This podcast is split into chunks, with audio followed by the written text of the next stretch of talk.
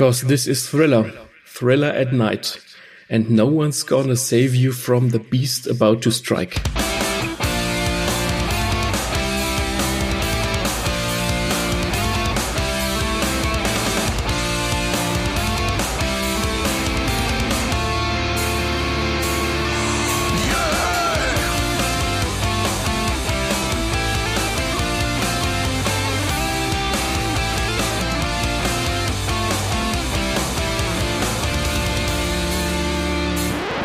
Herzlich willkommen zur zweiten Folge von Lesen und Lesen lassen mit mir, Martin und dem Maxel. Und das, was ihr eben gehört habt, das war der Refrain von Thriller von Michael Jackson aus dem Jahr 1982. 38 Jahre alt ist der Song mittlerweile. Und immer noch ein Banger. Genau, also pass auf. Das Album hat, äh, wurde 66 Millionen Mal verkauft, hat tatsächlich nur neun Songs, was ich finde, ist ein bisschen, das, also eigentlich ist es ein bisschen wenig für ein Album. Mm, kommt drauf an, wie lang die Songs sind. Und da war zum Beispiel Beat drauf und Billie Jean. Und das sind zwei Songs, die finde ich um einiges besser als Thriller. Oha, das müssten wir mal ausdiskutieren. Also, Beat It ist schon echter Banger. Beat It ist schon ziemlich nice, vor allem weil Eddie Van Halen da die Gitarre gespielt hat und das Gitarrensolo äh, beigesteuert hat. Und ich finde es immer furchtbar nervig, wenn das Lied im Radio kommt und sie schneiden den das Solo raus, was eigentlich ziemlich geil ist. Ja, die wollten damals nämlich eine rockigere Nummer bringen. Und das haben sie mit Beat It gemacht und Billie Jean, ja, ist halt ein nicer Song. Ja, ich glaube auch Michael Jackson ist so, das ist so ein Konsens, ganz egal wie seltsam der Typ war, die, die Songs von ihm sind immer gut. Also es gibt niemanden, ich kenne niemanden, der sagt, nee, Michael Jackson mag ich nicht. Das weiß nicht das ist irgendwie so ein Konsens, dass der, dass der einfach gute Musik gemacht hat. Ja, und ganz wichtig finde ich, weil das war jetzt nicht irgendwie nur so ein äh, Popsänger, der im Studio stand und dann hat er irgendwie einfach die Texte reingegreint, sondern vier Stück davon hat er auch selbst geschrieben. Frag mich jetzt nicht welche, aber der hat auch geschrieben. Ja, der, der war musikalisch schon begabt. Ja. Ja, würde ich ihm nicht absprechen. Und jetzt pass auf, in Deutschland, das finde ich krass, der hat hier dreifach Platin gehabt. Ja. Und in den USA dreimal Diamant. Diamant. Ja. Es gibt Diamant. Ja, gut, das äh, wundert mich jetzt nicht, dass das, äh, dass das nochmal höher geht als Platin. Und Goldstatus haben Künstler früher in Deutschland bei 250.000 Platten erreicht, mhm. aber durch die ganzen Downloads und so wurde das gesenkt auf 100.000. Das ist ja easy, dann könnten wir auch eine Platte aufnehmen. Ja, da musst, da siehst du mal, wenn der aber dreifach Platin hatte, der damals, wie viel der hier auch verkauft haben muss. Mhm. Ja. Naja, klar, er war, war nicht umsonst der King of Pop wie sie ihn so gerne bezeichnen. Ja, wie ihr vielleicht rausgefunden habt, geht es in der heutigen Episode um Thriller. Vermutlich habt ihr es auch in der Überschrift gelesen und wir fanden es ganz passend, äh, mit Michael Jackson aufzumachen, mit diesem bekannten Song. Ähm, das Musikvideo können wir euch nicht zeigen. Das ist auch ziemlich großartig. Aber ja, es geht um Thriller. Äh, Thriller gibt's ja in Film, Fernsehen und in Büchern eben.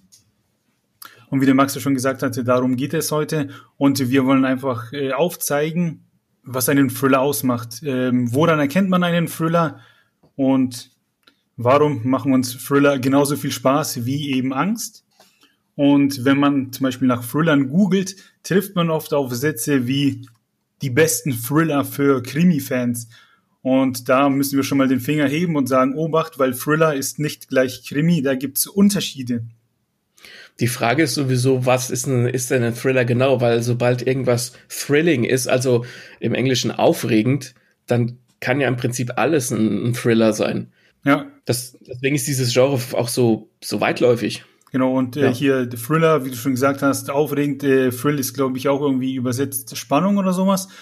Und mhm. das äh, ist zum Beispiel das erste Merkmal, was wir hier gleich mal raushauen können in Thrillern. Denn wenn man einen Thriller liest oder schaut, herrscht von Anfang an so eine gewisse Anspannung. So eine Grundspannung meinst du? Genau, wenn ich einen Film schaue oder ein Buch lese und mir die Sachen vorstelle, dann kennst du ja, nehme ich an, Tim Burton. Klar. Der hat ja diesen extrem schattigen und grauen Stil. Und ich habe dann mhm. immer so einen Tim Burton-Filter im Kopf, wenn ich äh, Thriller lese. Jetzt, jetzt, wo du das erwähnst, muss ich tatsächlich äh, an The Walking Dead denken. Wenn man die Serie anguckt, die klatschen da auch über so einen grauen Filter drüber. Und wenn sie eigentlich bei Tageslicht draußen stehen und die Sonne scheint, dann siehst du das immer, dass die Lichtverhältnisse so ein bisschen seltsam sind, weil der Filter so unfassbar grau und traurig ist. Ja, genau. Ja, stimmt. Genau. Und das ist immer so ein bisschen was Thriller-mäßiges. Weil keiner wird jemals einen Thriller lesen und irgendwie an eine Blumenwiese denken, sondern da ist immer so weiß nicht, da liegt was in der Luft. Was man in Filmen noch hat, ist dann oftmals irgendwelche eine düstere Melodie an eben spannenden Stellen hinterlegt. Hat man jetzt im Buch nicht. Da muss eben der Autor durch Worte zeigen, okay, gerade geht's hier um die Wurst. Mhm. Und in Thrillern steckt man eben viel in den Köpfen der Figuren drin und leidet mit ihnen. Das heißt, wenn es jetzt, also in Thrillern geht es nicht unbedingt immer um den Ermittler, sondern auch äh, oft um die Opfer, die in irgendwelchen Situationen sind, in, denen sie bedroht werden oder irgendeine Scheiße passiert. Und da werden sehr viele Emotionen beschrieben. Keine Ahnung, irgendwelche Frauen werden gestalkt und heulen, äh, werden nicht von den Leuten in Ruhe gelassen, etc. Solche Sachen.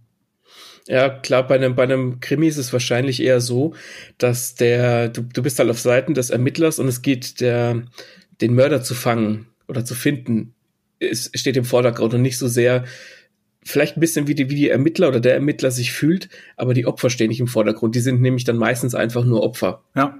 Beim, ja. Thriller, beim Thriller ist es nämlich so, dass wir quasi daneben stehen und beobachten die Leute, wie sie leiden. Mhm. Und beim Krimi stehen wir daneben und schauen dem Ermittler zu, wie er das Rätsel löst. Also beim Thriller entsteht die Spannung sozusagen durch Angst und mhm. beim Krimi durchs Rätsel. Das kann man schon mal so festhalten. Also Angst gegen Rätsel, verstehe. Genau, äh, beim Krimi gibt's ja dieses Prinzip Who Done It und How Catch Him, also übersetzt, wer hat's getan oder wie fange ich ihn. In dem einen mhm. geht es eben darum, herauszufinden, wer der Mörder ist und in dem anderen eben weiß man, wer der Mörder ist und wie wird er überführt, also wie kann der Ermittler möglichst gewieft äh, durch logische Schlussfolgerungen dann dem Leser zeigen, ha, schau mal, wie schlau ich bin, ich habe es herausgefunden.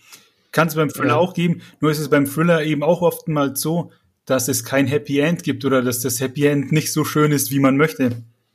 Ja, mehr, mehr so ein Kompromiss. Ein Kompromiss-Happy End. Auf diese ähm, How Catch him, also wie fange ich ihn?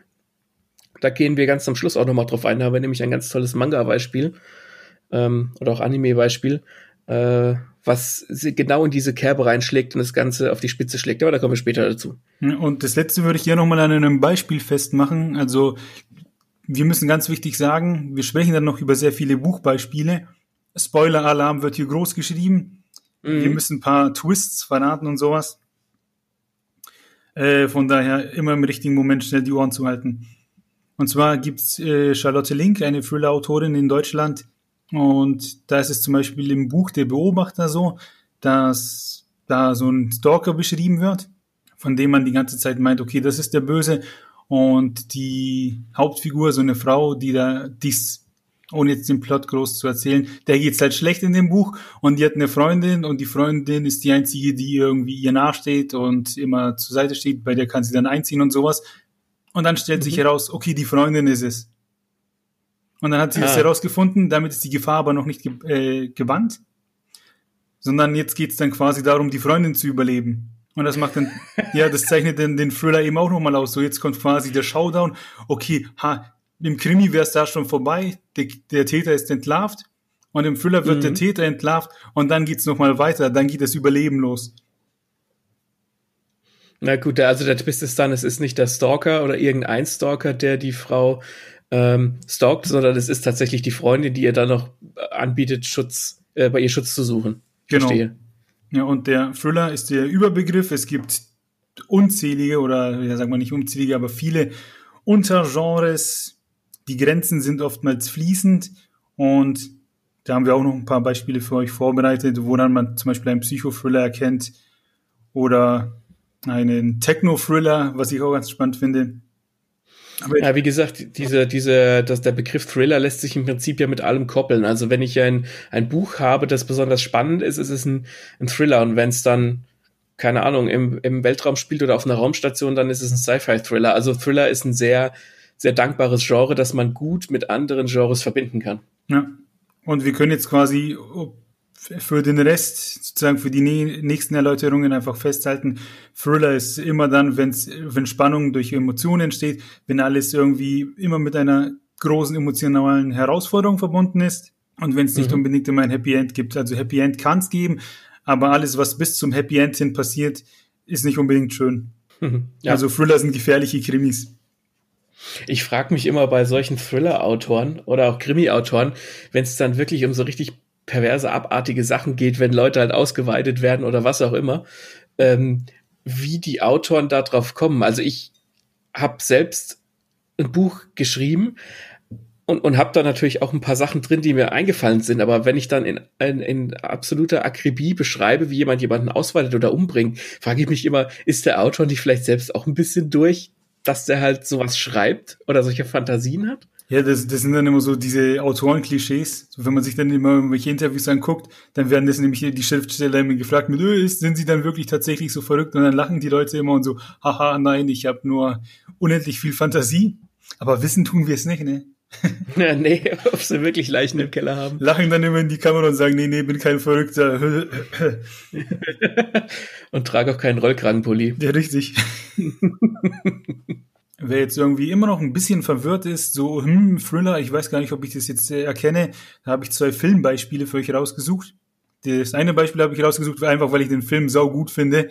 Das ist Memento aus dem Jahr 2000. Und da geht es äh, um einen Mann, der kein Kurzzeitgedächtnis hat. Also immer wenn der aufwacht, erlebt er seinen Tag aufs Neue, weil er sich halt nichts mehr merken kann.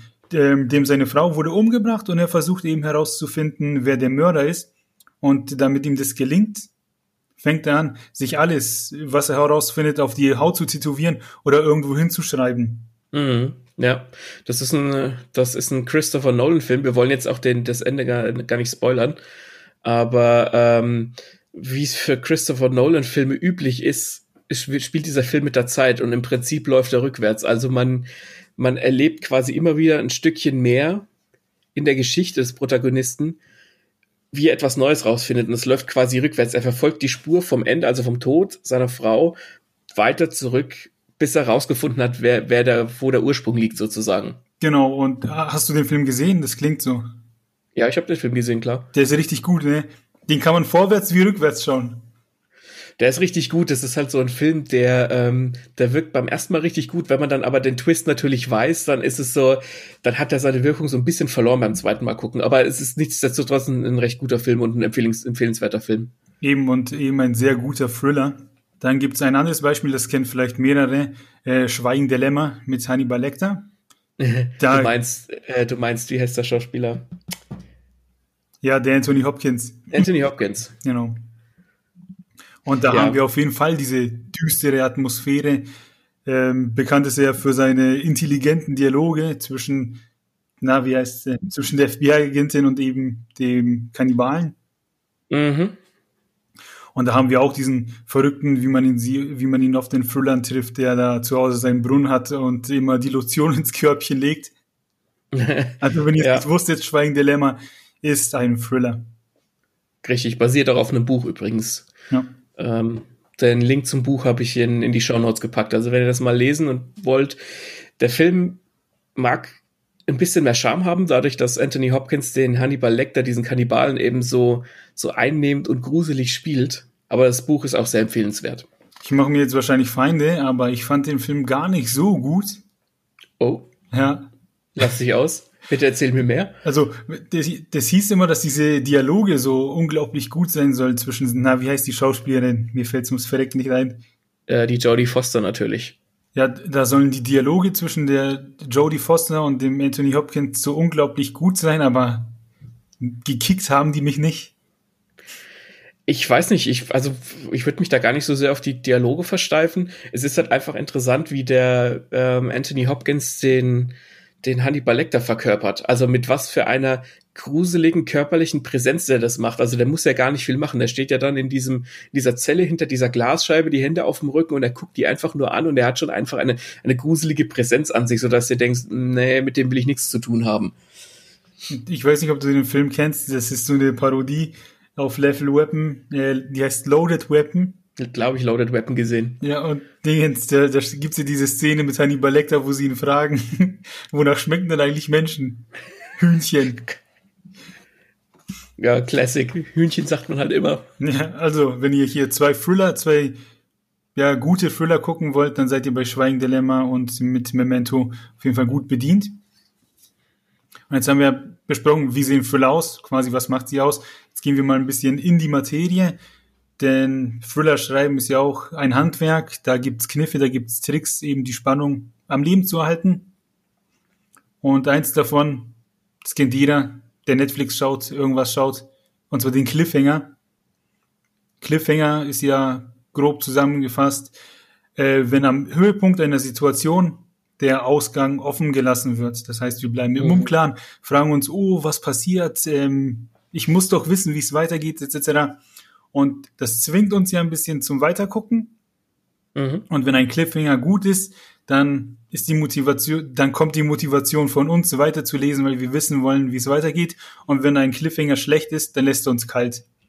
Naja gut, es, es kann einen manchmal auch der, wie soll ich sagen, der Cliffhanger selbst abtören. Also wenn man, wenn quasi die Spannung so aufgebaut wird und es wird dann abgebrochen, wenn, wenn du wirklich die, das, äh, das Ergebnis dessen erwartest, was nach diesem Höhepunkt kommt, dann finde ich, kann das auch ein ziemlicher Abturn sein. Oder hast du ein Beispiel für einen guten Cliffhanger? Da muss ich jetzt kurz überlegen. Äh, naja, äh, ein relativ aktuelles Beispiel ist zum Beispiel, ähm, und ein gutes Beispiel ist ähm, Avengers Infinity War, um mal ein ganz bekanntes zu nehmen, wo am Ende einfach Thanos quasi gewinnt und das halbe Universum auslöscht. Das ist ein guter Cliffhanger, weil du nicht erwartet hättest, dass das jetzt wirklich passiert. Das ist aber auch kein so ein Cliffhanger, der dich quasi am Höhepunkt hängen lässt, sondern er lässt den, den Höhepunkt passieren. Du kriegst noch ein bisschen Exposition, was danach passiert, und dann ist der Film aus und du fragst dich, scheiße, und wie werden sie das jetzt wieder rückgängig machen? Das ist ein Beispiel für einen guten Cliffhanger. Ein weniger guter Cliffhanger ähm, fällt mir ein, ist, ist zum Beispiel Fluch der Karibik 2, um mal bei den Filmen zu bleiben. Ähm, da geht am Ende ist es so, dass der Captain Jack Sparrow von so einem Seemonster verschluckt wird. Ich weiß, weiß kannst du dich erinnern? Hast du ihn gesehen? Habe ich nicht gesehen. Bin ich kein Was? Fan von. Oh, Müssen wir mal drauf Schand eingehen, weil müssen wir drüber sprechen. Das ist nämlich wirklich eigentlich ziemlich gut geschrieben. Ähm, da wird der Captain Jack Sparrow, also die Hauptfigur, wird von einem Seemonster verschluckt. Und du siehst, wie er in diesen Schlund reingeht und dann ist, kommt er quasi nicht mehr dran. Ich weiß gar nicht, ob der Film dann direkt aus ist und die Credits rollen, kann ich, weiß ich jetzt nicht. Aber das ist dann so ein Cliffhanger, wo du weißt, okay, es soll einen dritten Teil geben oder es gibt wahrscheinlich einen dritten Teil, weil das so erfolgreich ist. Du weißt, dass er nicht tot ist dass er wieder irgendwie drankommt. Das heißt, der Cliffhanger ist weniger effektiv. Natürlich waren die Leute damals sehr aufgeregt und, ah, und, und, Johnny Depp und, und ah, stirbt er jetzt und so, aber es war klar, dass er eigentlich nicht stirbt. Deswegen ist das ein weniger ähm, guter Cliffhanger. Aber ein What the fuck-Moment einfach. Ein What the fuck-Moment. Hm um nochmal auf The Walking Dead zurückzukommen, die haben sehr oft an, an Episodenenden einen Cliffhanger, wo du dich dann fragst, oh scheiße, wie kommen sie aus der Situation jetzt raus? Das ist da fast schon, hat sich da fast schon ein wenig, ein wenig abgegriffen. Ja. Ähm, ich habe mir hier als Beispiel für einen Cliffhanger äh, ein Buch rausgesucht. Und zwar von mhm. Simon Beckett, die David Hunter-Reihe. Der zweite Teil, Kalte Asche. Da wird halt eben ermittelt. Der David Hunter kommt nach Hause und wird vor seiner Haustür abgestochen und liegt dann blutend am Boden. Und das Buch ist zu Ende. Das ist aber auch, ein, das ist auch ein ziemlich mieser Cliffhanger, weil du wissen willst, wer war das, warum war er das, überlebt die Hauptfigur. Das ist schon ein ziemlich dreckiger Cliffhanger. Man, man, man weiß, wer es war. Also. Ach so. Und das okay. Schöne ist ja, das wird dann auch im Laufe der nächsten Bücher thematisiert. Aber da hm. saß ich damals da und dachte mir, what? ne? Und es kann jetzt nicht einfach vorbei sein, weil das klingt, klingt dann halt wie beim Jack Sparrow, sieht es im ersten Augenblick aus, okay, der ist jetzt tot. Aber da, den habe ich, den hatte ich in Erinnerung, den fand ich nicht schlecht. Also auch Kalte Asche ist ein sehr gutes Buch, kann ich auf jeden Fall empfehlen. Mit einem richtig nice Ende. Ja, gut, das, das, das trifft einen halt unvorbereitet. Ähm, wir werden da in der zukünftigen Folge mal auf solche Stilmittel eingehen, unter anderem auch den Cliffhanger, deswegen will ich hier nicht zu viel vorwegnehmen. Aber ein, ein guter Cliffhanger muss natürlich auch entsprechend ähm, Konsequenzen mit sich ziehen. Wenn man das jetzt einfach nur des Cliffhanger wegen macht und am, am Anfang der, des, des nächsten Buches oder der nächsten Episode des nächsten Films wird der Cliffhanger sofort wieder nichtig gemacht, dann hat der Cliffhanger sich nicht wirklich gelohnt. Aber da gehen wir mal bei Gelegenheit drauf ein. Äh, das machen wir nicht jetzt. Das nur als kleine Anmerkung. Ja, also Thriller haben Cliffhanger. Was haben Thriller noch? Äh, Thriller haben, jetzt wird's geil mit der Aussprache, ein Red Herring. Also ein, ein roter Hering. Auf genau. Englisch Herring, nehme ich an. Ja, ja, Herring, genau. Herring, das ähm, klingt ein bisschen seltsam. Wobei das auch re relativ oft äh, in Krimis drankommt. Also ein Red Herring ist quasi eine falsche Spur, die gelegt wird. Dir wird ein roter Hering vor die Nase gehalten, dem du folgen sollst, von dem du glaubst, dass er dem, dem zum Mörder führt oder irgendwas, was die Geschichte auflöst. Dabei ist es einfach eine falsche Fährte. Ja, kann Mensch oder Gegenstand sein. Berühmtes Beispiel für so einen roten Hering ist der Snape aus Harry Potter, eben mhm. die ganze Zeit dasteht, als wäre er der Feind und dann zack, ist aber, ist aber ein Freund. Das ist ein ganz berühmter roter Hering. Wobei das bei mir überhaupt nicht mehr gekickt hat damals. Also ähm, ich weiß nicht, wann klar wurde oder klar wird, dass der Snape kein Bösewicht ist, in welchem Buch, aber du hast die, also ich, die J.K. Rowling hat den quasi bücherlang als, als Bösen in Anführungszeichen aufgebaut, als totalen Unsympath und dann soll ich auf einmal glauben, dass das gar nicht so böse meint und einfach nur eine Rolle gespielt hat. Das kam bei mir zum Beispiel überhaupt nicht an. Ich bin auch überhaupt kein Fan von Snape. Ich könnte eine Stunde darauf verwenden, über den zu schimpfen. Und da können noch so viele Bilder gepostet werden mit Always oder wie dieses Zitat heißt. Ja, nein, ich, ich, ähm, die, dazu wurde auch quasi zu schlecht vorbereitet, dass er eigentlich in Anführungszeichen ein guter ist. Ich meine, das hätte man früher schon irgendwie vorher mal durchblitzen lassen können. Deswegen, ähm, nee, das, also dieser, dieser Red Herring hat für mich nicht funktioniert. Das klang auf, ehrlich gesagt für mich auch so ein bisschen überhastet, dass die, dass die Autorin sich am Ende noch irgendwas äh, äh aus den Fingern saugen musste und dann so, bam, Snape ist gar nicht böse. Ja, aber Lololol. so, so sieht ein Red Herring aus. Ja, ein schlechter. Ja. die Harry Potter-Fans werden uns jetzt bashen, die das hören. Aber da können wir ja nachfragen, wenn euch irgendwo ein Red Herring aufgefallen ist oder sowas, dann haut's uns doch in die Kommentare. Jo. In jede Kommentarfunktion, die ihr seht. Ihr könnt unseren Podcast ja gefühlt überall hören. Ja, oder vielleicht könnt ihr eure Meinung zu Snape abgeben. Ja, vielleicht liegen wir einfach völlig falsch. Ja. Und er ist in Wirklichkeit cool. Genau. Mit, mit dem fettigen Haar, mit dem fettigsten Haar ever. also wenn ich, ich weiß nicht, auch dieser Schauspieler, der hat den perfekt verkörpert. Der, Ah, Alan Rickman ist ein toller Schauspieler. Ich mag den Schauspieler sehr gerne. Mhm. Ähm, aber ja, also das erste, was ich jetzt auch denken musste, als du die fettigen Haare erwähnt hast, waren die fettigen Haare. Jetzt wissen wir, wie sieht ein Thriller aus? Wir wissen, okay, wie wird die Spannung am Leben halten? Was gibt's da für Tools? Zwei haben wir euch jetzt genannt, den Cliffhanger und den Red Herring. sind natürlich nicht alle, das sind nur zwei Beispiele an bekannten Stilmitteln, die auch in anderen Genres zum, zum Einsatz kommen, aber eben sehr beliebt bei Thrillern sind oder in Thrillern sind. Jetzt sollen wir ein bisschen klar machen, okay, was gibt's da alles für Thriller, weil es gibt ja Dutzende Autoren. Wir haben John Grisham, wir haben Simon Beckett, wir haben John Katzenbach, wir haben in Deutschland Fitzek und die Charlotte Link und viele andere. Aber Thriller ist ja nicht gleich Thriller, sondern da wird auch unterschieden. Und wir beginnen einfach mal mit dem einfachen Thriller, was den ausmacht. Und zwar nehme ich als einfach als Beispiel dafür den Simon Beckett und die David Hunter Reihe. Haben wir ja vorhin schon jetzt leicht erwähnt. Äh, David Hunter ist forensischer Anthropologe. Das ist jemand, der sich mit dem Verwesungsprozess auskennt, der weiß, wie der Körper funktioniert. Und das sind eben sehr schöne Thriller, weil darin einfach sehr detailreich beschrieben wird, was passiert, wenn man einen Körper seziert oder was während einer Obduktion passiert, wie sich Knochen auflösen, wie sich die Haut auflöst, etc., wie einfach die Chemie des Todes funktioniert. Hm. Ist, weißt du zufällig, ob der Simon Beckett selbst so eine, also der Autor selbst so eine Hinter einen Hintergrund hat, einen forensischen? Der hatte ähm, für irgendwelche Magazine, glaube ich, geschrieben in Amerika, die sich halt irgendwie so True Crime-mäßig mit solchen Fällen beschäftigen. Und dann hat er so eine Buddy Farm besucht. Die gibt's scheinbar in hm. Amerika für mhm. Medizinstudenten und sowas, wo einfach ja Wissenschaft in die Richtung Obduktion, was weiß ich, betrieben wird.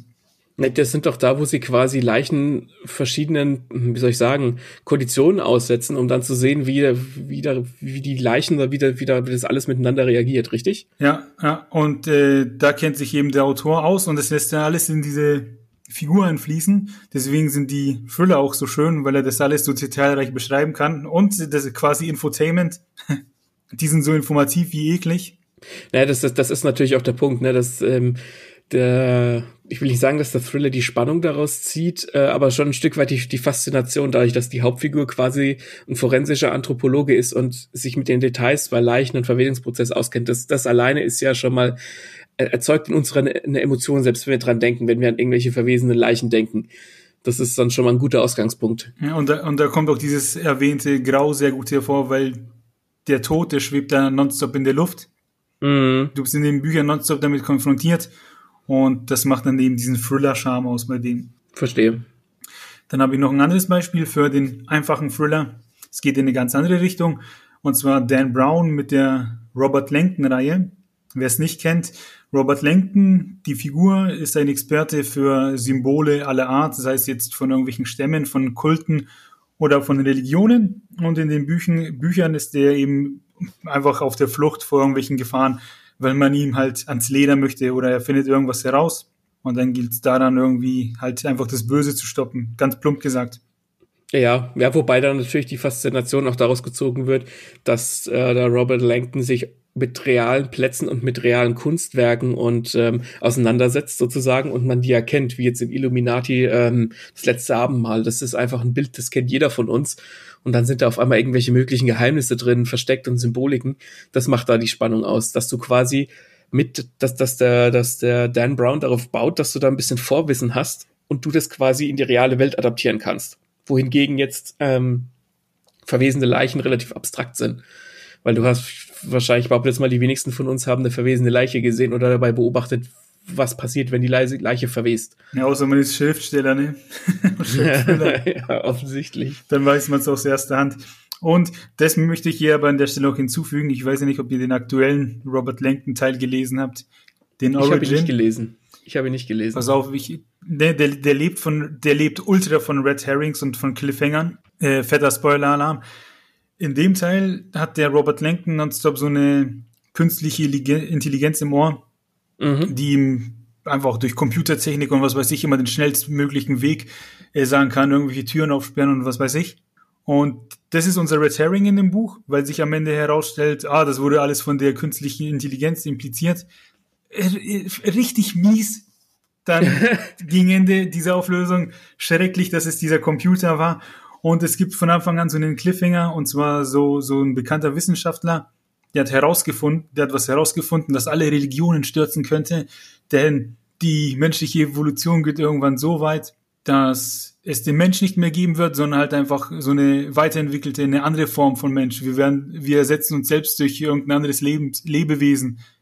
Und okay. das Buch geht damit los, dass der Typ das publik machen will und kurz bevor er das macht, stirbt er. Und der Robert Langton äh, macht sich zum Auftrag, quasi das zu veröffentlichen, was er uns sagen wollte. Und dafür muss er dann die ganzen Abenteuer bestehen. Und diese Auflösung, ist so an den Hahn herbeigezogen, weil der Typ hat das irgendwie herausgefunden durch eine Million Computersimulationen und was weiß ich. Und ich dachte mir, hä, never stürzt das alle Religionen. Also richtig mies. Okay. Aber bis dahin sind alle Bücher gut. Die, die anderen vorher kann man gerne lesen. Wie heißt, denn, wie heißt denn der neueste Teil, damit wir den meiden können? Der heißt Origin. Das ist echt so, als hätte der Old Man Dan Brown so jetzt das Internet entdeckt und sein Neffe saß daneben und hat ihm gesagt, hey, da gibt's auch noch das und das. Und äh, Darknet, das ist das böse Internet, da kannst du die Killer bestellen, weil im Buch wird selbstverständlich ein Killer bestellt übers Darknet mhm. und solche Sachen. Äh, das wirkt etwas plump, weil das Darknet an und für sich ja schon äh, äh, eigentlich eine eigene Geschichte hergeben würde. Naja, das ist halt ein bisschen bei Dan Brown, der muss halt immer, wie soll ich sagen, zu diesem dies, diesem Illuminati-Erfolg hinterherrennen und der braucht halt irgendwie möglichst irgendwas Weltbewegendes. Das war ja bei dem vorherigen, bei Inferno auch schon so, wo es um das, ähm, um die Geschichte Dantes Inferno ging, von Dante Alighieri, mh, mm, wo es ja auch um einen, um einen Wissenschaftler ging, der quasi die Menschheit, äh, der, der wollte nicht auslöschen, sondern der hat sie im Endeffekt unfruchtbar gemacht. Er braucht also quasi einen Oberbösewicht, der irgendwas Weltbewegendes machen möchte und dann das verbunden mit irgendeinem Schriftstück oder irgendeinem Bild und dann beschachtelt er da so eine Geschichte drumherum. Das wird mit zunehmender Zeit einfach immer schwieriger und ich weiß, habe auch schon von anderen Leuten gehört, dass dieser neueste Teil eben so ein bisschen meh sein soll, weil man das Gefühl hatte, dass der der Dan Brown nicht so richtig wusste, worüber er denn schreibt mit dem ganzen Darknet und Internet und Digitalisierung und was da nicht alles noch dazugehört, AI. Ja. ja, also aber auf jeden Fall bis dahin ein guter Thriller. Über den wollte ich mir jetzt einfach den Moment nutzen und ein bisschen rausflamen. Ein bisschen das Maul zerreißen. Ja, ich hoffe, hey. ihr verzeiht mir. Ja, Emotionen sind doch Teil des Podcasts, also, also nur her damit. Das waren jetzt Beispiele für den einfachen Thriller. Also das waren jetzt die in Anführungszeichen einfachen Thriller. Kommen wir zur nächsten Kategorie und zwar den Psychothrillern. Und da hole ich ein bisschen weiter aus. Ähm, als ich mit Lesen angefangen habe, da habe ich hier auch ja den Fokus in, auf Krimis gehabt und immer wenn ich im Buchladen bin, dann standen sie schon aufgetürmt da, die Thriller und Psychothriller und dann hatten die immer so ultra plakative Namen wie hm. Blutrache, Mord, Lust, was weiß ich, wo du dir dachtest, ey, Autor, du bist so cool. Und 100 Pro ist ganz viel Blut in deinem Buch, ne? Ja, vor allem ist das, das sind so Titel, die, dass die Leute anzieht, aber ich finde es dann unfassbar schwierig, äh, herauszufinden, was denn wirklich gut ist, weil wenn jedes, wenn jeder zweite Thriller oder Krimi oder Krimi-Thriller Blutlust heißt oder keine Ahnung, Eingeweide-Gulasch, ja. dann weißt du gar nicht, was, da, was davon wirklich gut ist. Dann ist irgendwie die, einfach jedes Cover das gleiche, ja, und man weiß gar nicht, was man kaufen mhm. soll. Mhm. So, das waren die Vorurteile, die ich hatte. Und jetzt pass auf, ein Kumpel hat mir dann von John Katzenbach ein Buch empfohlen, Der Psychiater. Mhm. Und vielleicht sollte ich erstmal definieren, okay, was ein Psychothriller ausmacht und dann zum Beispiel kommen. Und zwar bei einem Psychothriller liegt der innere Konflikt immer im Vordergrund. Alle Hauptfiguren ähm, stehen unter Druck, haben Angst, sind emotional sehr aufgewühlt. Ähm, wir als Leser empfinden Mitleid mit ihnen, möchten auf jeden Fall nicht in deren Haut stecken. Und man kann zusammenfassend sagen, vielleicht weniger Blut, aber dafür viel mehr Stress. Ja, das ist ja oftmals auch so, dass die, dass die psychische Gewalt viel, viel tiefer langt, als irgendeine physische Gewalt das könnte. Und deswegen nehme ich John Katzenbach als Beispiel, weil ich finde, der kann das hervorragend. Ich liebe seine Bücher. Nicht jedes kickt mich, aber jedes entertaint mich. Und, okay. Und da gibt es auf jeden Fall Highlights und eins ist eben, ha, ich habe es der Psychiater genannt, aber das Buch heißt Der Patient. okay. So emotional aufgewühlt bin ich, dass ich das vertausche. um was geht's in dem Buch? Also, ähm, ich werde jetzt nicht den ganzen Plot erzählen, aber es geht um einen Psychiater, der von einem, ähm, von einem Mann bedroht wird. Mhm. Und es geht darum, dass der Psychiater herausfinden muss, wer dieser Mann ist. Ansonsten bringt dieser nach und nach seine Familie um. Mhm. Während er das aber herausfinden, also es gibt zwei Möglichkeiten herauszukommen, quasi um die Familie zu retten. Herauszufinden, wer der Böse ist oder Selbstmord. Allerdings mhm. lässt er ihn nicht selbstständig, also er lässt ihn nicht einfach passieren und recherchieren, sondern währenddessen macht er ihm das Leben zur Hölle, so dass Selbstmord nur noch quasi der einzige Ausweg ist. Und so kommt es mhm. dann, dass der Psychiater eben ins Meer läuft. Also mehr will ich auch nicht verraten. Man, okay, man fühlt dann mit diesem Mann, man leidet mit ihm, wie da, dem sein Leben zunichte gemacht wird. Ähm, und ja, und da kann man sich vorstellen, unter was für einem Druck der stehen muss, was für ein Stress das sein muss, wenn dann wirklich die einzige Lösung quasi, um, um ans Ziel zu kommen, Selbstmord ist. Ist es dann ein abgeschlossenes Buch oder ist das dann auch ein Teil einer Reihe oder ein loser Teil einer Reihe? Letztes Jahr kam der zweite Teil raus und der ist bis zum, bis zum Mittelpunkt ist der wahnsinnig gut und danach geht's bergab. Also diese, der, den, den Nachfolger hätte es eigentlich nicht gebraucht. Aber mhm. der Patient kann ich jedem empfehlen, der einen Psychothriller ausprobieren möchte. Seit diesem Buch bin ich Fan. Hm, interessant. Naja gut, ich, ich würde sagen, ähm, viele Thriller haben oftmals so eine Psychokomponente schon mit drin. Gerade wenn es ähm, um Ermittler geht, die einen ja, vielleicht auch irgendwie so einen abgefahrenen Mörder äh, fassen müssen, wie jetzt zum Beispiel ein Hannibal Lecter. Da denke ich zum Beispiel zurück an äh, Cody McFadden und da hieß das erste Buch Blutlinie. Und da, das ist ein Teil der Smokey Barrett-Reihe, also da heißt die Ermittlerin Smokey Barrett und dann, äh, ich kann nicht mehr genau sagen, worum es inhaltlich geht. Ich weiß, dass sie irgendeinen Mörder fassen und dass sie, dass er ihnen immer Videos schickt und ähm, alles sehr mobile und ausweiten und so weiter. Aber was mit mir, was mir hängen geblieben ist, und ich weiß, dass ich an dieser Stelle damals das Buch zugeklappt habe und musste erstmal zehn Minuten auf dem, auf dem Balkon gehen und erstmal Luft schnappen. Und zwar gibt's eine Szene, da ist einer aus dem Ermittlerteam und der Mörder hat dann auch die Familien und, und so von denen im Blick. Und dieser, dieser Ermittler aus dem Team hat einen Hund und der kommt nach Hause und dieser, der, der Mörder oder der, der, der Psychopath hat dem Hund einfach die Beine abgeschnitten das ist jetzt so schon schlimm genug. Wenn Tiere verletzt werden, wissen wir, ist sowieso immer ganz schlimm. Mhm. Aber jetzt hat der, der Cody McFadden diese Szene, wenn, als, als dieser Ermittler nach Hause kommt, aus der Sicht des Hundes geschrieben. Also nicht aus der Sicht des Mannes, sondern aus der Sicht des Hundes. Und der Hund, du kannst dann diese Gedanken von diesem Hund hören, der dann sagt, aber Herrchen, was habe ich denn getan? Warum, warum, warum hast du mir das angetan? Und all das. Und wenn du dann Hundebesitzer bist, da bist du richtig hart am Schlucken. Ich kriege gerade auch vom Zuhören schon Tränen in den Augen. also das ist wirklich heftig gerade weil es aus der Sicht des Hundes geschrieben ist und das habe ich damals gelesen und da habe ich das Buch zur Seite legen, müssen, legen müssen, bin erstmal auf dem Balkon, habe irgendwas anderes machen müssen, das habe ich nicht gepackt. Das war das eine der wenigen Male, wo ich wirklich aufhören musste zu lesen für einen Moment und musste das verarbeiten. Ja. Das sind gerade weil ich mit mit Hunden aufgewachsen bin. Das machen die Psychothriller mit uns. Ja. Ich habe mich ja auch noch als zweites Beispiel von John Katzenbach ähm, das Opfer aufgeschrieben und da geht es um eine junge Studentin, ja. Und die hatte mal was mit einem Typen, was Einmaliges. Und seitdem ist er aber komplett verschossen in die. Und der wird zum Stalker und tyrannisiert die halt eben. Mhm. Und ja, die will ihn loswerden, holt dann ihren Vater zu Hilfe, ist halt besessen von ihr und fängt auch an, sich in ihr Leben einzumischen und alles kaputt zu machen. So ein bisschen nach dem Motto, wenn sie nichts mehr hat, etc., dann muss sie sich ja auf mich fokussieren. Mhm. Und da fühlt man halt auch mit dem Mädel mit, leidet mit ihr, weil da von 0 auf 100 ihr Leben einfach komplett umgedreht wird und die nur noch in Angst lebt. Vor allem, weil dieser Typ halt so ein extrem unberechenbarer Kerl ist, äh, mhm. der vor Gewalt nicht zurückschreckt. Und mit so einem möchte man sich eigentlich nicht anlegen. Na, generell stell dir mal vor, du wirst gestalkt, ganz egal, ob du jetzt als, als Frau von einem Mann gestalkt wirst oder umgedreht. Ich stelle mir das extrem gruselig vor.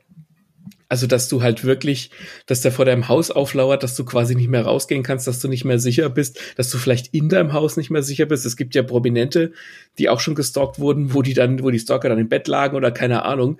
Also da würde ich mich auf gut Deutsch übel einscheißen, wenn, wenn ich gestalkt werden würde. Ja. Das, ich glaube, das ist ein psychischer Druck, da kannst du komplett dran kaputt gehen. Das, das klingt immer so ein bisschen entfremdet mit, mit, mit Stalking und so und jemand, der, der jemanden halt stalkt, das kann man sich so, so schwer vorstellen. Aber wenn man sich dann in die Leute reinversetzt, die wirklich gestalkt werden, würde ich komplett überhaupt nicht packen. Nee, äh, wünscht man auch keinem. Und nee. also ich kann absolut nicht, also ich kann nicht nachvollziehen, wie sich das in echt anfühlen muss, aber bei diesen Büchern eben, bei dem Psychothriller von John Katzenbach, da hat man dann halt schon beim Lesen extreme Gänsehaut äh, und ein mulmiges Gefühl und denkt sich, boah, in deren Haut will ich nicht stecken. Das heißt, er kommt diesem Gefühl, dass die Opfer dann haben, sehr nah. Ist das dann, äh, wie soll ich sagen, fokussiert er sich dann auf die Opfer oder auf die Täter oder äh, wie, wie, wie macht er das? Hat er irgendwie einen bestimmten Stil? Ähm, bei dem ersten Buch, was ich erwähnt habe, der Patient ist es so, dass du halt ähm, die ganze Zeit diesen Psychiater verfolgst, wie der struggelt. Mhm. In dem nächsten macht er dann ähm, ja mehrere, wie soll ich sagen, Perspektiven. Mehrere Perspektiven aus der Sicht mhm. der Tochter einmal aus der Sicht des Vaters. Dann begleitet man äh, auch den Bösen und taucht mhm. in den seine Gedankenwelt und so einer. So das äh, mischt er bunt durch in seinen Büchern. Wobei das dann natürlich auch diese, dieses Mysterium ein bisschen nehmen kann, ne? wenn du in der, wenn du in dem ersten Buch quasi fast ausschließlich bei dem, bei dem Opfer bist und bist, leidest quasi mit diesem Opfer mit und dann in, einem, in einer Fortsetzung geht er dann auch zu anderen Personen und vielleicht auch zu dem, zu dem Mörder oder zu dem Psychopathen. Das äh, entfremdet dich als Leser so ein bisschen von der, vom Opfer und von der Materie, finde ich das, ähm, das hat man auch oft, wenn, wenn Bücher aus der Ich-Perspektive geschrieben sind. Also wenn, wenn du quasi nur die Sicht der Hauptfigur hast, dann kannst du viel, viel mehr mitleiden, was bei einem Psychothriller natürlich wesentlich mehr kickt, als wenn du unterschiedliche Handlungs-, äh, wenn du unterschiedliche Charaktere hast, denen du immer wieder folgst, weil dadurch ja auch der, der Spannungsfaden so ein bisschen gerissen und aufgeteilt wird. Ja, ja, dem kann, dem kann ich nichts mehr hinzufügen. Psychothriller debunked. Ja, und das ist halt so ein Ding, da sind jetzt auch die Namen wieder das Opfer oder der Patient, wo du denkst, hm, hoffentlich ist das Buch ein bisschen kreativer als der Titel. Mhm. Und das ist dann halt auch der, der Fall. Man muss dem Ganzen nur seine Chance geben. Ja, deswegen, äh, deswegen sollte man sich halt Podcasts wie unseren anhören. Dann weiß man, was gut ist, was empfehlenswert ist. Auch noch ein lustiges Gimmick, äh, das habe ich in meinen Recherchen herausgefunden. In Deutschland sagt man scheinbar zum Thriller auch der psychologische Spannungsroman. Deu der psychologische Spannungsroman. Deutscher geht's echt nicht mehr. Nee, das klingt vor allem so furchtbar trocken. Ja. Ich meine, Thriller ist jetzt kein deutsches Wort, aber der psychologische Spannungsroman. Da schlafen dir die Füße ein. Also, was machst du heute Abend? So, ja, ich lese ein Buch. Was liest du? Einen psychologischen Spannungsroman vielleicht? Oh Gott. Dann sollten wir uns wohl eher den, äh, den Legal-Thrillern widmen. Weil die heißen auf Deutsch nämlich einfach Justiz-Thriller. Genau. Wund ein einfacher. Wunderbare Überleitung geschaffen. Ja, ne? Justiz-Thriller. In Justiz-Thrillern ähm, oder halt Legal-Thrillern äh, stehen sehr häufig eben Anwälte im Mittelpunkt. Worum geht's? Es geht um schwere Fälle. Die Anwälte müssen Mittel und Wege finden, ihren Klienten zu helfen. Denen ist halt oftmals Unrecht geschehen. Und ganz vorne unter den Autoren ist John Grisham. Das ist, wenn nicht sogar der größte in diesem Genre. Ja, den kennt man. Und selbst jemand wie ich, der jetzt nicht so auf, auf Thriller ist. Da wurde auch einiges von dem schon verfilmt. Mhm. Und bei dem sind es dann auch oft junge Anwälte in den Büchern, die gegen Riesenkonzerne antreten müssen. Ähm, also das heißt dann so David gegen Goliath mäßig. Ja, genau. Und ganz bekannte Beispiele sind zum Beispiel die Firma. Oder, das sagt mir was, ja. Oder sein Debüt, die Jury. Mhm. Und ich finde, die Jury ist ein wunderbares Beispiel für einen Legal Thriller. Und zwar geht es darum, dass am Anfang von dem Buch, da wird ein zehnjähriges schwarzes Mädchen von zwei besoffenen Rednecks vergewaltigt. Mhm. Und diese Rednecks, die werden auch so, also gleich wirklich wieder Abschaum beschrieben. Man empfindet so nichts als Abscheu mit denen. Die geben dann in, äh, mit ihrer Tat auch in der Kneipe an und so. Also richtig widerlich. Genau, ja. Mhm. man weiß sofort, okay, das, ne, will man eigentlich nicht auf diesem Planeten haben, sowas. Und dann kommt es so, dass die zwei eben verurteilt werden und der Vater von dem Mädchen äh, lauert denen vor dem Gericht auf und er schießt die beiden. Okay. Und jetzt haben wir hier natürlich so eine moralische Zwickmühle, weil so würde jetzt mhm. theoretisch sagen, oh, diese Teufel äh, haben es verdient. Nichtsdestotrotz ist ein Mord geschehen. Und da schaltet sich dann eben der, Einwand, der Anwalt der Story ein, der muss dann dafür sorgen, dass der, das Bestmöglichste für den Vater rauszuholen. Ja, das ist, das, das hat man oftmals bei diesen ähm, amerikanischen Justiz-Thrillern äh, oder Justizfilmen oder Büchern, dadurch, dass sie ähm, dieses Jury-System haben, wo dann die Jury ja quasi ähm, einstimmig ein, ein Täter als unschuldig bestimmen müssen, damit er als also unschuldig äh, anerkannt wird oder unsch als unsch für unschuldig erklärt wird, ähm, dass du oftmals so moralische Dilemmas hast. Also ein zehnjähriges Mädchen, das von zwei Rednecks äh, vergewaltigt wird, die auch noch super unsympathisch sind, dann hast du, dann, dann fühlst du mit dem Vater natürlich mit, dass er die äh, töten will. Aber im Grunde genommen ist es natürlich falsch. Mord ist falsch. Das heißt, per Gesetz muss er, muss er selbst lebenslang kriegen oder vielleicht sogar die Todesstrafe, weiß ich nicht. Aber es ist, es fühlt sich falsch an und da hast du eben dieses ähm, moralische Dilemma. Ja, und dann spielt es vor allem in einer Zeit, wo Rassismus noch eine ganz andere Rolle gespielt hat, wo der deutlich größer war. Und dann ist es halt eben Schwarze, der zwei Weiße erschossen hat. Mhm. Das macht natürlich den Fall nochmal verzwickter. Ja, ja, genau. Ja, und eben solche Themen werden eben gerne in Justizthrillern aufgegriffen. Das ist schon ganz interessant. Man denkt immer so, ähm, so Justizthriller und alles, was mit Justiz und Anwälten und so zu tun hat, ist eine relativ trockene Geschichte. Ist aber gar nicht der Fall. Also ähm, ich würde, mir fällt gerade noch ein, ein relativ spontan ein relativ gutes Beispiel ein, was jetzt an, an und für sich kein Thriller ist, ist eine Serie, die nennt sich Boston Legal. Es ist eigentlich kein Thriller, sie hat manchmal so Thriller-Elemente, aber sie beschäftigt sich eben auch mit diesem amerikanischen Justizsystem. Und zwar verfolgt man da zwei Anwälte. Einer wird gespielt von William Shatner, Star Trek, kennt man. Mhm. Und das ist, wird auch so ein bisschen, das ist so ein bisschen satirisch lustig auch gemacht. Das sind, ähm, der William Shatner spielt eine Figur, der hat Demenz. Der, der Danny Crane hat Demenz und arbeitet aber immer noch als Anwalt. Und sein Partner ist auch so einer, der sehr von sich überzeugt ist, wird gespielt von James Spader, ein absolut großartiger Schauspieler. Ähm, kennt man vielleicht aus äh, The Blacklist. Und da wird in jeder Folge, wird normalerweise ein Fall behandelt und da wird das, das ist amerikanische Justizsystem so ein bisschen auf die Schippe genommen. Also da gibt's Folgen, wo eine Frau zum Beispiel Gott verklagt, weil ihr Mann beim Telefonieren am Handy vom Blitz getroffen wurde. Was du ja theoretisch in den USA machen kannst. Das kannst du nur über einen Vergleich lösen, sowas. so, ich, ich weiß nicht mehr, wie die Episode ausgeht, aber dieser, ähm, die beiden Hauptfiguren, der, der Danny Crane und der, also der William Shatner und der, der James Spader, ich komme jetzt gerade nicht drauf, wie die, wie die Figur heißt. Ich weiß, dass sie mit Vornamen Alan heißt.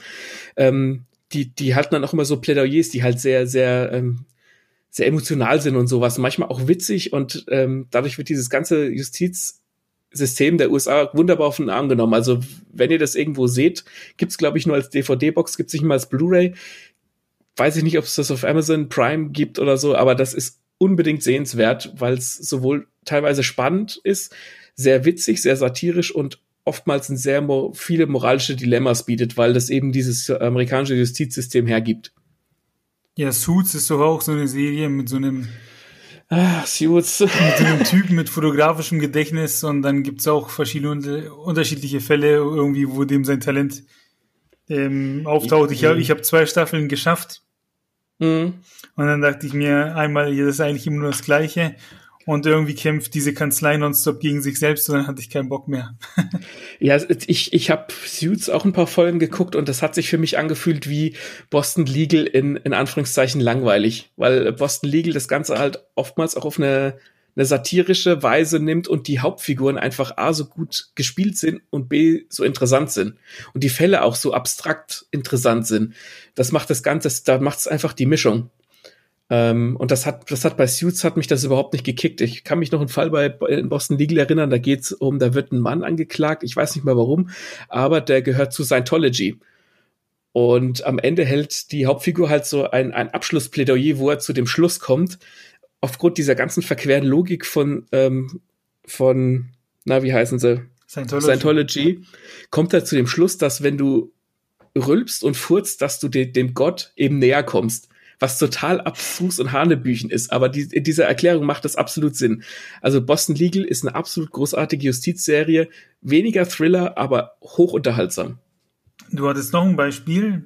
Ich hatte noch ein Beispiel, ähm, das gehört tatsächlich äh, zu einer meiner liebsten Videospielreihen. Das ist ein, das ist jetzt ein, ein Genre oder eine, ein Medium, das wir bisher noch nicht abgedeckt haben, aber auch da gibt's großartige Geschichten. Und zwar ist es die Ace Attorney-Reihe. Da spielt man auch einen einen Anwalt und ähm, die Spiele bestehen meistens aus mehreren Tagen. Und zwar ist man da an den, an den äh, Tatorten unterwegs, sucht nach Beweisen, hat eine Gerichtsakte, nimmt da Beweise auf, verhört Zeugen, also alles, was man so in diesen äh, Justizthrillern auch liest oder was man in Krimiserien sieht. Das hat so ein bisschen so Adventure, ähm, so ein Adventure-Touch. Und der andere Teil des Spiels ist so, dass du dann tatsächlich im Gerichtssaal bist und äh, Zeugen in den Kreuzverhör nehmen musst, äh, ihnen auf, mit Beweisen aufzeigen musst, wo äh, wo liegen sie falsch, wo, wo, wo, ist, wo lügen sie vielleicht, wer ist, wer ist wirklich der Mörder, ist, ähm, ist mein Mandant unschuldig und das gibt, das sind auch großartig geschriebene Charaktere. Das hat so, es kommt aus Japan, das heißt, das hat so einen leichten Anime-Manga-Touch. Das Figuren sind dann auch mal bewusst überzeichnet, aber das macht dann den Spaß außer diesem Spiel. Also man, das ist wirklich wie so eine Art interaktives Spiel. Ähm, kann ich jedem empfehlen, der auf so Krimi und Justiz Zeug steht und es ist wirklich, es ist nicht so trocken, wie es klingt. Man spielt einen Anwalt und es macht wirklich Spaß und die Musik ist der absolute Hammer. Also wenn ihr jetzt Bock habt, äh, Anwalt zu werden oder weiß nicht, euch für eure nächste Gerichtsverhandlung vorbereiten wollt, habt ihr jetzt drei gute Anlaufstellen, eine Serie, ein Spiel und eben die John Grisham Bücher. Ja, falls ihr, falls ihr keinen Bock auf das Jurastudium habt, einfach äh, die Games gibt's auf dem 3DS, die gibt's mittlerweile auch, auch fürs Handy, also die sind relativ easy zu spielen und zu kriegen. Äh, die ersten drei Teile. Ähm, ja, wenn ihr keinen Bock auf Jurastudium habt, dann, dann eben Ace Attorney. Dann äh, gehen wir weiter zu den Polit-Thrillern. Mhm. Boah, Polit-Thriller ist schwierig. Also Polit-Thriller, ähm, einfach gesagt, da geht's dann eben um politische Themen, Überraschung. Also solche Sachen wie Anschläge, Spionage, gesellschaftliche Konflikte. Ähm, und eben, da stehen dann Aktionen und Politiker im Mittelpunkt. Was auch ganz spannend sein kann, weil man vermutet ja sogar im realen Leben, dass auf politischer Ebene immer ziemlich viel gemauschelt und gedreht wird und Lobbyarbeit und lauter so Zeug und hat 9-11 wirklich stattgefunden? War das ein Inside-Job? Da geht's dann auch um solche Sachen. Ja, und da gibt's ein sehr bekanntes Beispiel, und zwar den Film The Ghostwriter. Mhm, und das mit Buch, Ian McGregor. Ja, genau, und das Buch dazu, also die Vorlage heißt Ghost. Mhm. Und da geht es ja auch darum, um einen eben Ghostwriter, der die Memo Memoiren von einem Premierminister schreiben soll. Ich frage mich nicht von welchen, das habe ich vergessen. Ähm, Und plötzlich stellt sich dann irgendwann heraus, es gab von, schon vorher einen Ghostwriter, der die hätte schreiben sollen. Der ist aber auf mysteriöse Weise in einem Unfall ähm, gestorben, bei einem Unfall gestorben, wie das halt so ist. Mhm. Lass es wie ein Unfall aussehen. Genau. Und umso weiter eben dieser Ghostwriter kommt, umso länger er arbeitet etc., ähm, kommen immer mehr neue Sachen zum Vorschein. Das heißt, es kann auch ziemlich spannend werden und gar nicht allzu politisch. Wir bewegen uns nur im Gebiet der Politik, bei Politthrillern. Hm. Das ist, wie gesagt, ich finde Politik grundsätzlich auch nicht langweilig. Das kommt immer darauf an, wie es erzählt und wie es gemacht wird, weil da kann man sich vorstellen, dass so viel miteinander gemauschelt wird. Von daher ähm, schreckt mich das jetzt nicht ab. Ja, kann man auf jeden Fall mal einen Sprung reinwagen. Mhm. Und also Obacht jetzt nicht rot werden, denn die nächste Kategorie heißt Erotik-Thriller.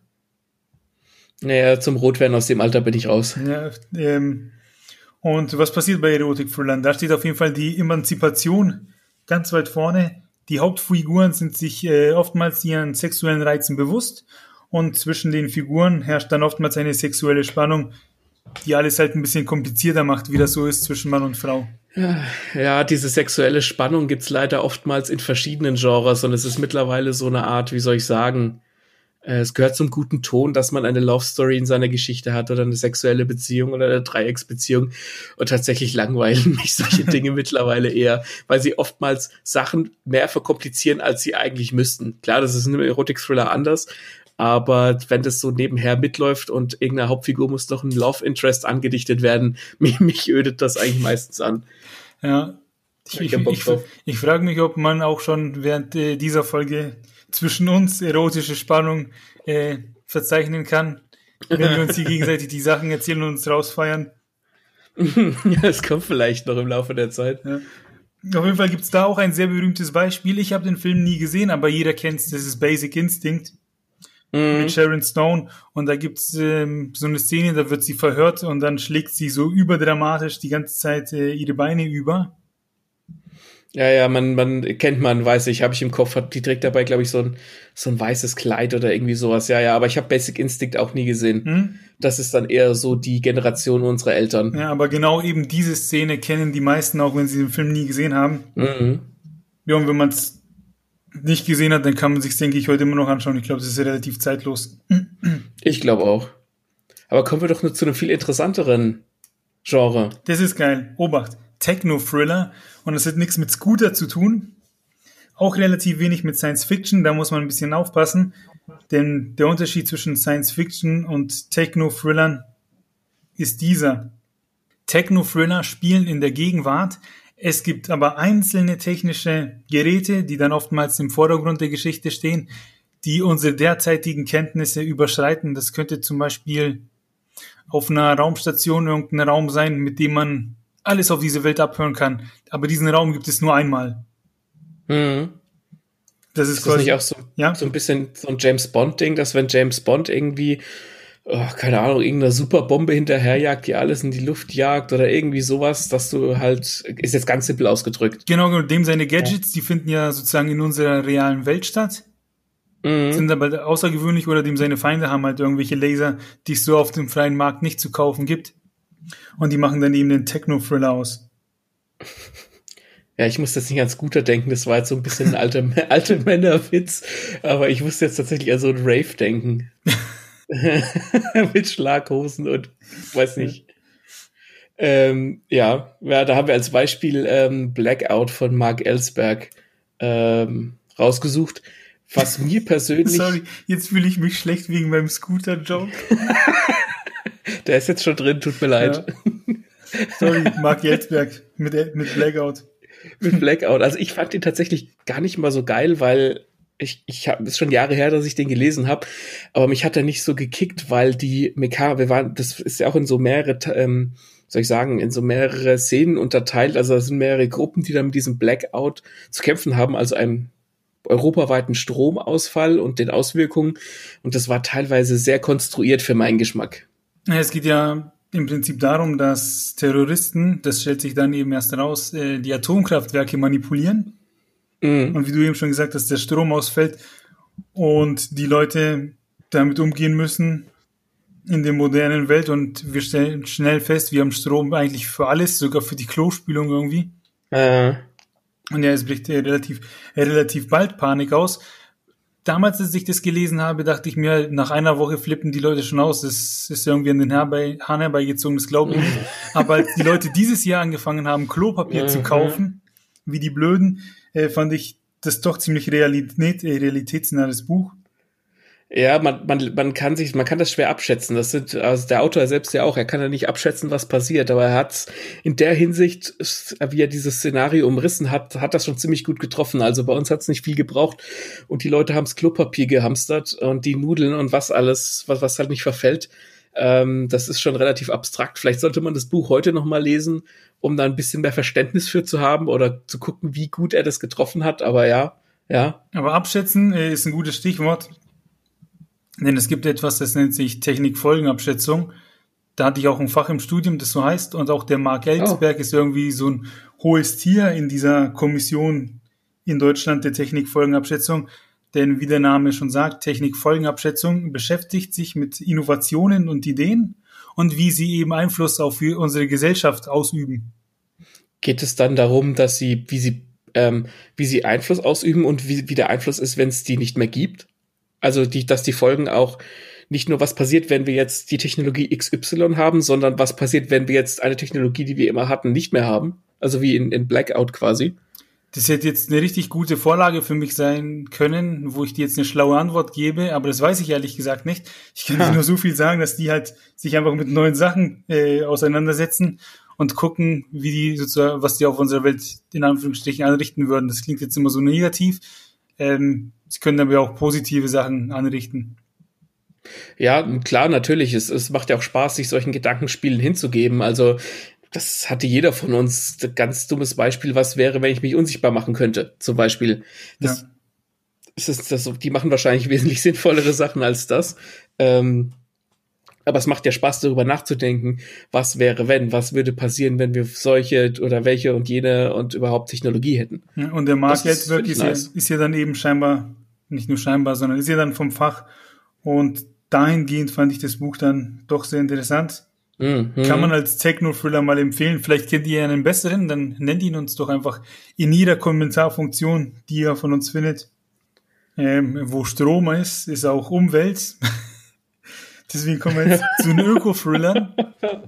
Oh je, an dir ist ein Entertainer verloren gegangen. Öko-Thriller hier, die gehen ja nicht unbedingt in eine ähnliche Richtung. Bei Öko-Thrillern geht es halt um Umwelt und mhm. Ökologie im Vordergrund. Weiß nicht, was würde zum Beispiel so eine Atomkraftwerkexplosion anrichten an Umweltschäden und sowas eben. Ja, das hatten wir 1986, ne? Ja. Wieso? Davon habe ich in den Nachrichten nichts gehört. da habe ich aber so noch in Russland gewohnt. Was? Ansonsten musst du dir die Serie äh, Chernobyl angucken. Äh, ist natürlich ein bisschen hochdramatisiert, aber die, ähm, die bereitet das ein bisschen auf. Ja, und es gibt auch diesen Film Chernobyl Diaries, diesen Horrorfilm, der war auch ganz gut. Ich weiß nicht, ob der jetzt historisch so akkurat ist. nee, aber ich habe mir stellenweise schon ein bisschen in die Hose gemacht. Ja, aber ähm, ja, das, das Genre heißt Öko-Thriller und ähm, setzt sich eben mit der Umwelt und sowas aus. Da habe ich ehrlich gesagt keinen wirklichen Titel gefunden, von dem man schon mal irgendwo gehört hätte. Bei Wikipedia stand einer, ich wollte halt aber jetzt nicht einfach von Wikipedia einfach irgendwas vorlesen. Weiß nicht, ist nicht mein Genre. Ich glaube, ich werde auch niemals bewusst eins lesen, sondern nur, wenn es mir in die Hände fällt. Hm, naja, klar, wenn es irgendwie ein gutes Buch ist, dann, dann liest man auch einen Öko-Thriller. Zumal das natürlich immer Aktualitätsbezug hat. Ja. Weil Umweltschutz und so ist ja wichtiger denn je. Genau. Und das waren im Prinzip ähm, so die größten, die bekanntesten Genres im Thriller. Jetzt gibt's nicht nur Genres, jetzt haben wir auch noch äh, vom, aus Deutschland zwei Autoren für euch, die man hier kennt. Den einen, mhm. beide haben wir schon erwähnt, jetzt gehen wir noch ein bisschen genauer auf die ein.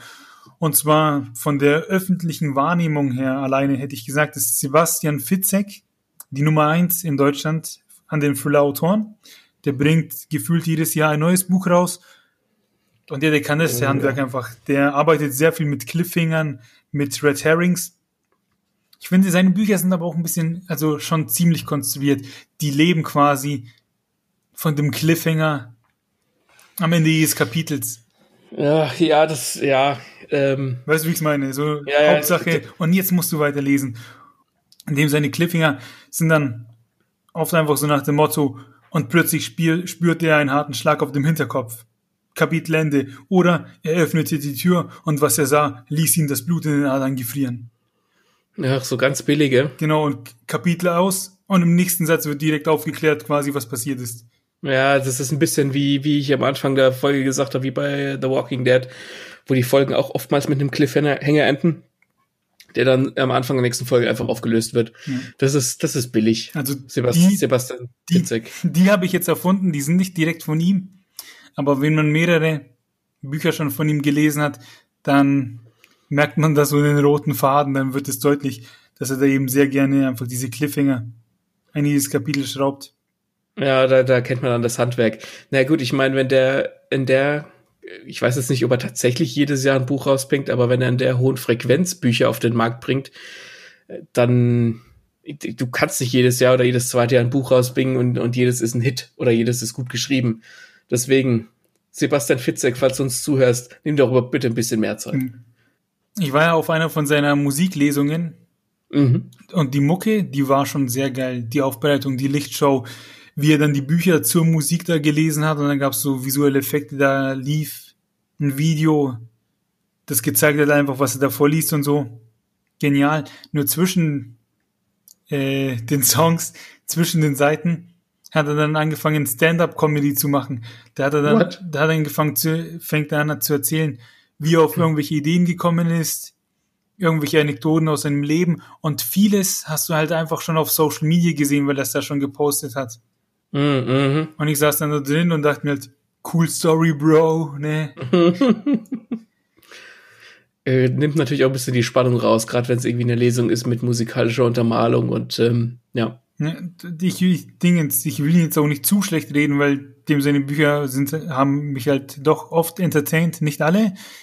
Äh, ich habe mich hier zwei für mich aufgeschrieben, die Therapie und Seelenbrecher, vor allem Seelenbrecher fand ich saugut.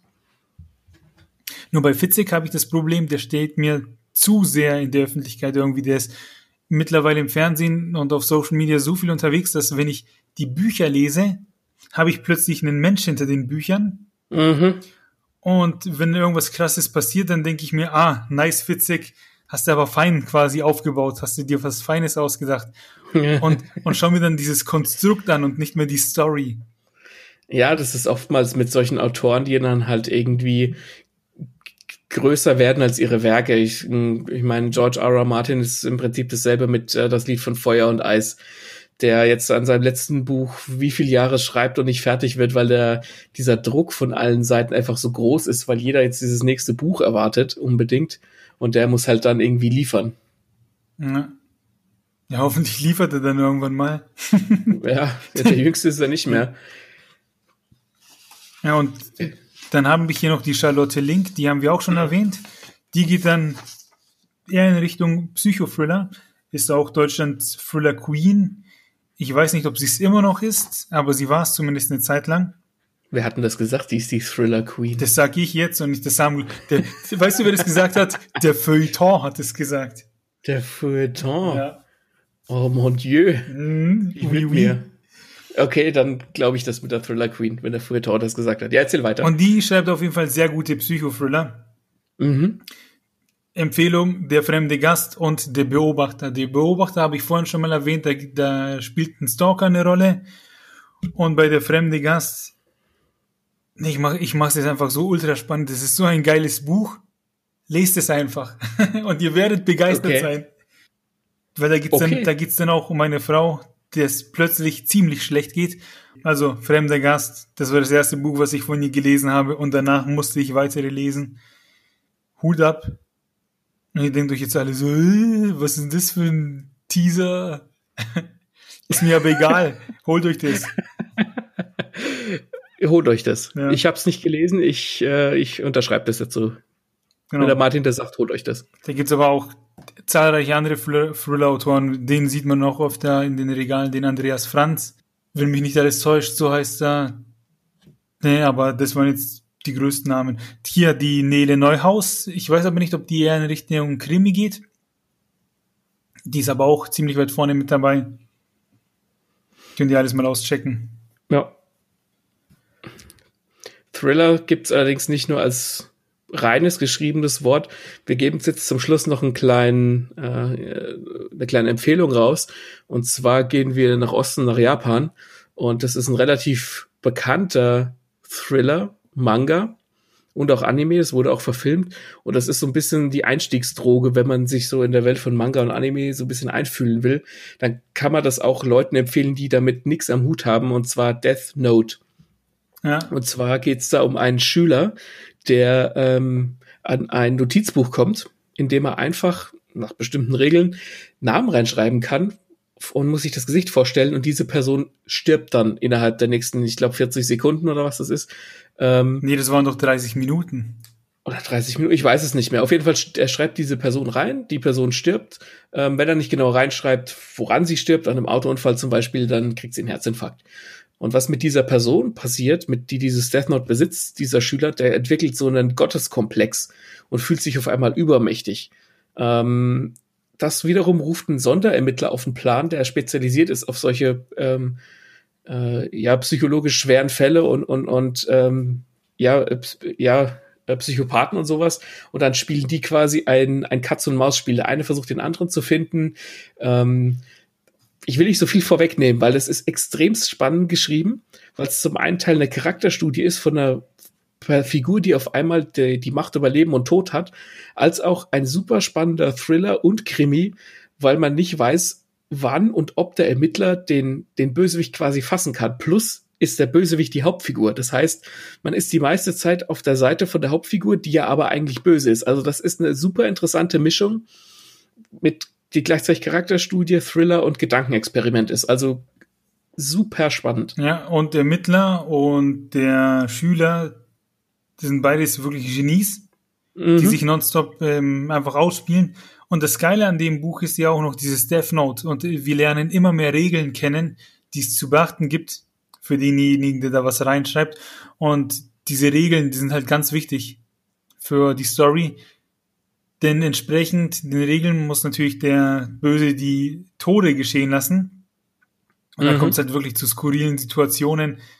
So geil, dass, und jetzt Obacht, ich habe mir damals von einem Kommilitonen mir den ersten Teil ausgeliehen. Den fand ich so geil, dass ich im Anschluss sofort bei eBay einfach die ganze Sammlung gekauft habe. und ich fand es so geil, dass ich mir sogar diesen 13. Extraband gekauft habe, der irgendwie doppelt so groß ist wie ein normales Buch und ich habe nicht einmal drinnen gelesen. Warum das? Keine Ahnung, aber ich musste es haben, weil ich das so geil fand. Doch, da ist so eine, ähm, hinten drin ist noch so, so sozusagen, sozusagen das Demo zu Death Note, die Anfangsidee. Mhm das habe ich gelesen, das geht über ein paar Seiten, das fand ich ganz spannend, aber ansonsten war das halt so irgendwie Notizen zu jedem Charakter und so, aber. Also, so, ja, so, ich, so Hintergrundinformationen, ja, klingt aber auch interessant. So Fanzeug halt. Mhm. Also Death Note ist, ist super spannend, gerade wie, wie der Martin gerade gesagt hat, die beiden Hauptfiguren sind beide sehr intelligent und behaken sich gegenseitig und man weiß wirklich nie und ob da jemand jemandem auf die Schliche kommt. Das ist absolut spannend. Also auch der Anime ist super synchronisiert. Den gab's mal auf Netflix. Ich weiß das nicht, ob es den aktuell noch auf Netflix gibt. Ähm, super, sehr empfehlenswert. Ja, und dann habe ich noch ein Beispiel für euch rausgesucht. Ähm, ich komme auf dieses Beispiel, da ich im Laden stand und ich habe eine Dame gefragt. Ich sage euch jetzt auch nicht in welchem Laden und ich sage auch nicht, wie die Dame heißt. Zum ersten, weil ich nicht weiß, wie sie heißt. und zum zweiten, wir wollen hier niemanden öffentlich denunzieren. Auf jeden Fall ähm, hat sie mir Daubt empfohlen. Oder Daubt, D-O-U-B-T. Daut, Daut, Daut ausgesprochen. Und das ist so furchtbar gewesen. Das ist ein Kurzmangel, der hat vier, fünf Teile. Und es war halt einfach echt soft für Arme. Da ist eine Gruppe von Jugendlichen plötzlich in einem Haus eingesperrt und sollen ein Spiel spielen und einer von denen ist der Killer. Ey, und dann ist es, dann war da halt so ein Mädel im Rollstuhl und Spoiler-Alarm, was passiert? Das Mädel kann laufen und so Geschmarre. Ich habe überhaupt keine Ahnung, warum ich euch das erzähle. Also, das ist. Um, um uns davor zu warnen. Ja, genau. Oder um unsere Zuhörer ist, zu warnen. Geht auf jeden Fall in die Richtung Thriller. Fand ich nicht geil. Ja, blöd ist halt, wenn du einfach den Twist zehn Kilometer gegen den Wind riechst, wenn du genau weißt, weil du schon so viele Geschichten gelesen oder Filme gesehen hast, ähm, wo du genau weißt, die alte, die im Rollstuhl hockt, die kann 100 pro laufen, das ist nicht koscher. Ja, ich bin mir auch nicht mehr zu 100% sicher, ob es dann nicht nochmal, also ob es nicht nur sie war, sondern auf den letzten zwei Seiten oder so wurde auch nochmal dem Leser eins reingedrückt, so nach dem Motto, und doch ganz anders. Aber das hat auf jeden Fall eine Rolle gespielt, dass die da plötzlich aufsteht und Telepathie und Gedöns. Ich dachte mir, nee, Mann. Wir können das Thema nochmal aufgreifen, wenn wir eine Folge zu Cliffhanger machen. Ja. Schlechte, schlechte Cliffhanger, gute Cliffhanger. Aber so im Prinzip war's das. Äh, ich hoffe, ihr seid informiert und habt Bock auf Thriller bekommen. Ja, und habt, wer habt ja etliche ähm, Beispiele von uns an die Hand bekommen. Und wenn ihr keinen Bock habt auf Thriller lesen, dann könnt ihr euch zumindest das Album von Michael Jackson mal anhören und eine weitere Bildungslücke schließen. Ja, wohl wahr. Ansonsten verabschieden wir uns, denke ich, in diesem Sinne. Ja. Ähm, lasst ein Like da, lasst uns Feedback da. Wir würden uns freuen zu lesen oder zu hören, wie ihr diese Folge gefunden habt. Genau. Ihr findet uns überall auf Facebook, auf Instagram, auf Twitter. Wir sind da überall erreichbar. Haut uns einfach an. Wir sind für alles offen. Auf Wiederhören. Bis denn. War's das, oder? Bis zum nächsten Mal. Ach so, ja, vielleicht sollten wir noch ansagen, wann die nächste Folge kommt. Sag an. Und zwar äh, am 6. Januar. Heilige Drei Könige, Feiertagsfolge. Heiliger Bimbam. Geil, so wie immer. Ja. also in diesem Sinne. Ciao. Bis denn. Äh, letztens war ich einkaufen. Mhm. Und ah, das finde ich übrigens nice, wenn die Engländer sagen, dass die letztens irgendwo waren oder neulich, dann sagen sie the other day. Das finde ich ganz spannend. Das finde ich ganz The nice. other day, ja. Mhm. Auf jeden Fall war ich letztens einkaufen. Ich stehe so an der Kasse und vor mir ein Dude, circa 40, weil schon ein Herr. ne? Kein Ja. Jugendlicher oder so. Also ist jetzt nicht unbedingt wichtig für die Geschichte, aber es war halt auf jeden Fall so einer. Und an der Kasse so ein Old Man, so ein richtiger Weihnachtsmann. Wenn du an Weihnachten deine Neffen oder sowas beeindrucken willst mit einem Weihnachtsmann, Weihnachtsmann, so einen brauchst du. Rundlicher mit so weißem Stoppelbart. Cool, okay. Und der kassiert da so die Waren ab. Und dann muss der Dude bezahlen und legt ihm 100 Euro hin und sagt, sorry, ich hab's leider nicht kleiner. Der Old, bis auf der Old Man nimmt es und sagt, seien Sie froh, dass Sie einen haben. Gott, habe ich das gefeiert. da musste der Typ lachen und ich hinter meiner Maske hatte echt ein Grinsen von einem Ohr zum anderen. Richtig nicer Satz, seien Sie froh, dass Sie einen haben. Deswegen sage ich immer, ich sorry, ich hab's nicht größer.